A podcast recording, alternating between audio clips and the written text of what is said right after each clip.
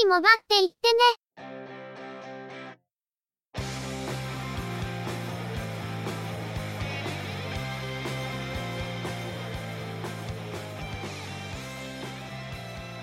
通信業界、モバイル、IT に関するニュースや話題を取り上げ、中の人が意見を述べたり、製品レビューまがいのことをしたり、様々な体験について、ご紹介していくポッドキャストです。ゆくもばのおしゃべりはすべて、合成音声によってお送りしています。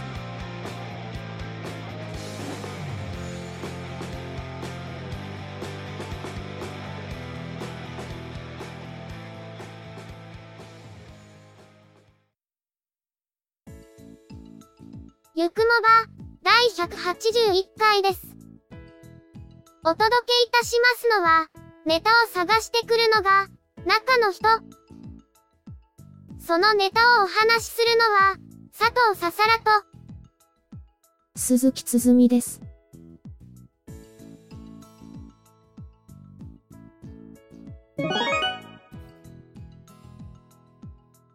それでは、今回のニュースです。ソフトバンクは、2017年冬から2018年春モデルとして、新たに4機種と、夏モデルのアクオス R にニューカラーを追加しました。追加されたモデルは、スマートフォンは、ソニーモバイルのエクスペリア XZ1、シャープのアクオス R コンパクト。タブレットは、ファーウェイの MediaPad M3 Lite s、フィーチャーフォンは、京セラの DIGNO ケータイ2です。 Xperia XZ1 は、グローバルモデルや、他社からも発表されているモデルと基本的には大差ありませんので、詳細の紹介は割愛しますが、ソフトバンクのネットワークでは、下り最大 612Mbps の LTE 通信をサポートします。アクオス R コンパクトは、前回特徴面はご紹介していますので、今回はスペックのみ。ディスプレイは4.9インチ、フル HD プラス、2032×1080 ピクセルのイグゾ液晶。CPU は、スナップドラゴン660、2.2GHz のクワッドコアと、1.9GHz のクワッドコアで構成されるオクタコア。メモリーは 3GB、ストレージは 32GB。アウトカメラは1640万画素、35mm フィルム換算で、焦点距離 25mm の広角レンズを搭載。インカメラは800万画素。カメラに視線を誘導するアイキャッチセルフィー機能を搭載。通信速度は下り最大 428Mbps、上り最大 37.5Mbps、防水防塵に対応し、エモパーや指紋認証などを搭載します。メディアパッド M3 ライト S は、画面サイズは8インチで、厚みが 7.7mm と、ブス型のタブレット端末です。彩度を高めて鮮明な表示にする、ファーウェイ独自最適化技術を搭載するほか、ハーマンカードンと共同開発した音響機能や、ファーウェイのサラウンドシステム、SWS3.0 を搭載。スペックは、ディスプレイは8インチ、ワイド UXGA、1920×1200 ピクセルの TFT 液晶。CPU はスナップドラゴン435、1.4GHz のクワッドコアと 1.1GHz のクワッドコアで構成されるオクタコア。メモリーは 2GB、ストレージは 16GB。カメラはインカメラ、アウトカメラともに800万画素。通信速度は下り最大 112.5Mbps、上り最大 37.5Mbps。リグの携帯通は、Android フィーチャーフォンで、先代モデルから防水、防塵、対衝撃というタフネス性能は継承しながら、バッテリー容量を増加、1週間以上の電池持ちを実現しているほか、充電を最大容量の85%までに抑え、バッテリーの劣化を防ぐモードも搭載するとのこと。通話用のレシーバーとして、大型化した、デカ受話音を搭載、通話相手の声をはっきりと聞けるようになっています。ワンセグに加え、ワイド FM 対応の FM ラジオを新たに搭載、LINE アプリも利用できるとのことです。ディスプレイは3.4インチ、フルワイド VGA の TFT 液晶、サブディスプレイは0.9インチの有機 EL ディスプレイ。カメラは800万画素。モバイル通信の速度は下り最大 112.5Mbps。上り最大 37.5Mbps で、ボルテ通話対応と 2.4GHz 帯の Wi-Fi を搭載します。ドコモの新製品発表に先立ち、ソフトバンクが新製品発表を行いました。ラインナップとしては少し寂しい感じもありますが、後日追加の発表があるかもしれないですね。前回ご紹介したアクオス R コンタクトが早速ラインナップに入っています。今回の発表で詳細なスペックも公開されていますね。また、2017年夏モデルのアクオス R にはオパールブルー、オーロラピンク、カッターブラックと、一気に3色が追加され、既存のマーキュリーブラック、ジルコニアホワイト、ブレイズオレンジと合わせた、計6色展開になります。一度に3色追加されたり、既存の色との差し替えではなく、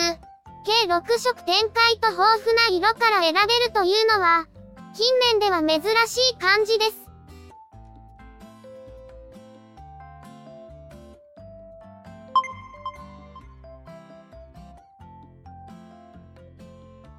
NTT ドコモは、2017年冬から2018年春モデルとして、一般向け13機種と、法人向け1機種、既存モデルのボディカラー追加2機種と、大規模な発表を実施しました。エクスペリア XZ プレミアム SO04J に追加される新色はロソ、ギャラクシーフィール SC04J に追加される新色はオーロラグリーンです。エクスペリア XZ1 SO01K は、グローバルモデルや他社発表モデルと大きな差はありませんが、ドコモはエクスペリア XZ1 コンパクト SO02K も投入します。サイズ以外のスペックや使い勝手は一部を除いて同等となっています。詳細スペックは割愛しますが、両モデルとも Android 8.0を発売時から搭載。4つの周波数帯を束ねて利用するキャリアアグリゲーション 4CA にも対応。ただし、4x4 マイモは SO 02K は非対応で、通信速度は SO01K が下り最大 788Mbps、SO02K が下り最大 644Mbps です。このほか、SO 01K はワンセグとフルセグを搭載しますが、SO02K はワンセグのみ搭載となっています。それ以外のスペックは、バッテリー容量を含めて両モデルで共通です。Galaxy Note 8 SC01K は、こちらもグローバルモデルや他社発表モデルと大きな差はありません。Android 7.1を搭載して発売されますが、後日 Android 8.0へのバージョンアップが予定されています。Galaxy S8、Galaxy S8 Plus と同様、日本向けのカスタマイズが施され、お財布携帯のほか、アンテナ外付けのワンセグフルセグも搭載です。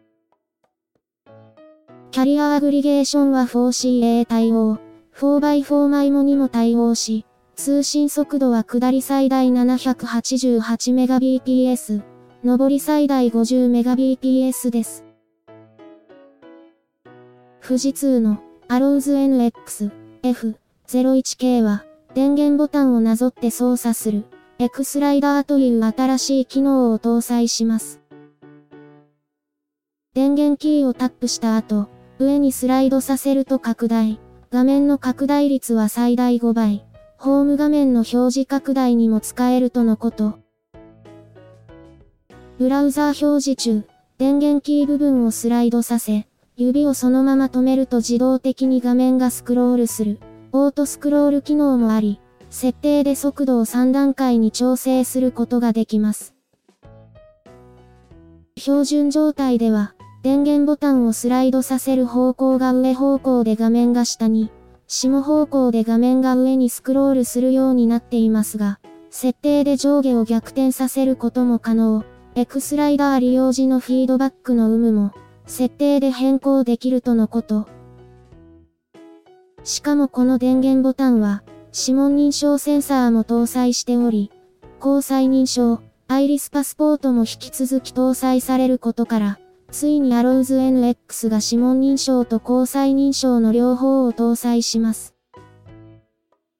タフネス性能はさらに強化され、落下耐性試験は従来の高さ1.22メートルから、ラワン材へ落とすという試験から、高さ1.5メートルから26方向をコンクリートへ落下させる試験へ変更し、これをクリア、ミルスペックへの準拠項目は23項目に増加しています。音響性能では、ハイレゾに対応、オーディオは音響の監修で品質を向上させており、ハイレゾ音源を再生するプレイヤーアプリとして、音響の HF プレイヤーがプリインストールされます。スピーカーはフロント面の上下に2機搭載、ステレオ再生が可能で、ドルビーオーディオにも対応。ディスプレイは5.2インチ、フル HD 解像度の TFT 液晶。CPU はスナップドラゴン660。メモリーは 4GB。ストレージは 32GB。アウトカメラは2300万画素。ゼロシャッターラグに対応。インカメラは500万画素。ディスプレイを点灯させて、フラッシュ代わりにする機能を搭載します。通信速度は、下り最大 450Mbps、上り最大 50Mbps、外部端子は USB Type-C、OS は Android 7.1を搭載して発売されますが、後日 Android 8.0へのバージョンアップが予定されています。LG エレクトロニクスの V30 Plus L01K は昨年冬春モデルの V20 の後継モデルです。V30 シリーズは、今年の9月にグローバルモデルが発表されていますが、ドコモではこのうち、ストレージ容量が 128GB の V30 プラスを取り扱います。ほぼ全面がディスプレイになる、18対9の有機 EL ディスプレイや、Google のデイドリーム対応など、グローバルモデルの特徴も引き継いでいます。なお、有機 EL ディスプレイの採用は、LG としても久々です。カメラは標準と広角のデュアルカメラ、通常プラスチックレンズを複数組み合わせますが、LG はこのうちの1枚をガラスレンズにしたクリスタルクリアレンズを搭載。レンズの F 値は1.6。ただし、デュアルカメラに背景のボケを調整できるような写真撮影モードは搭載しないとのこと。音響面では、先代に引き続きバングオルフ線によるチューニングが実施され、ハイレゾ音源の再生向けに ESS 製のクワッドダックを搭載。同梱されるイヤホンもハイレゾ対応です。セキュリティ面では、インカメラによる顔認証、背面に指紋認証センサーを兼用する電源ボタン、そして先代に引き続きノックコードを搭載。ディスプレイは6インチ。2880×1440 ピクセルの有機 EL ディスプレイ。CPU はスナップドラゴン835 2.45GHz のクワッドコアと 1.9GHz のクワッドコアで構成されるオクタコア。メモリーは 4GB。ストレージは 128GB。アウトカメラは1650万画素と1310万画素のデュアル。インカメラは510万画素。通信速度は、下り最大 788Mbps、上り最大 50Mbps、防水防塵に対応。外部端子は USB Type-C。そして、このモデルをベースとして、ジョジョの奇妙な冒険を題材にしたコラボモデルとして、ジョジョ L02 系が来年1月に発売されます。全体のシルエットと背面のイラストのみが公開され、内蔵されるコンテンツや独自機能は明らかになっていません。全面的に、原作者である荒木博彦氏が完全監修するとのこと。12月には特設ウェブサイトで詳しい情報を公開する予定。ベースモデルである L01 系から省かれる機能はないとのことです。まずはハイエンドモデルで一区切り。エクスペリア XZ1、エクスペリア XZ1 コンパクト、ギャラクシーノート8の3機種は順当に発売されるわけですが、昨年と同様、富士通と LG エレクトロニクスからもハイエンドモデルが投入されます。アローズ NX-F01K は、チップセットの性能としては、ハイエンドよりのミドルレンジとは言えますが、さらに強化されたタフネス性能と、ついに指紋認証と交際認証のデュアル生体認証を搭載という、かなり注目度の高い製品だと思います。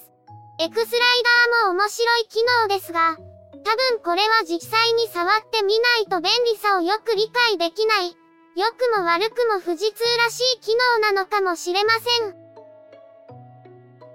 そして、LG の V30 プラス L01K は、それ自体は先代の V20 を順当に進化させたというか、グローバルモデルに準じた内容ですが、このモデルは Google のデイドリーム普及という役割も担っていて、購入者にはデイドリームブーのプレゼントも行われるとのことです。そして何より、このモデルがベース、5年ぶりのジョジョコラボモデル復活ということで、こちらが注目を集めるでしょうね。原作者完全監修、どんなものが出てくるのでしょう？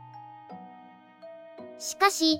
これらのハイエンドモデルも、話題性ではこれから紹介するモデルに持っていかれた感じもあるんですよね。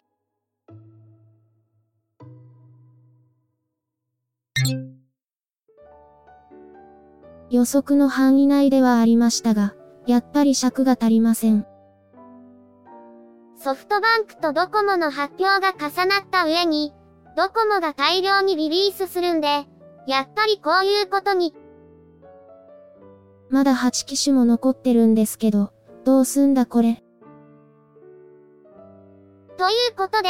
久しぶりの追放会突入ですね。この続きは、第181.5回でお送りいたします。それでは、一旦ここで失礼いたします。この続きも、皆さんのお耳にかかれますように。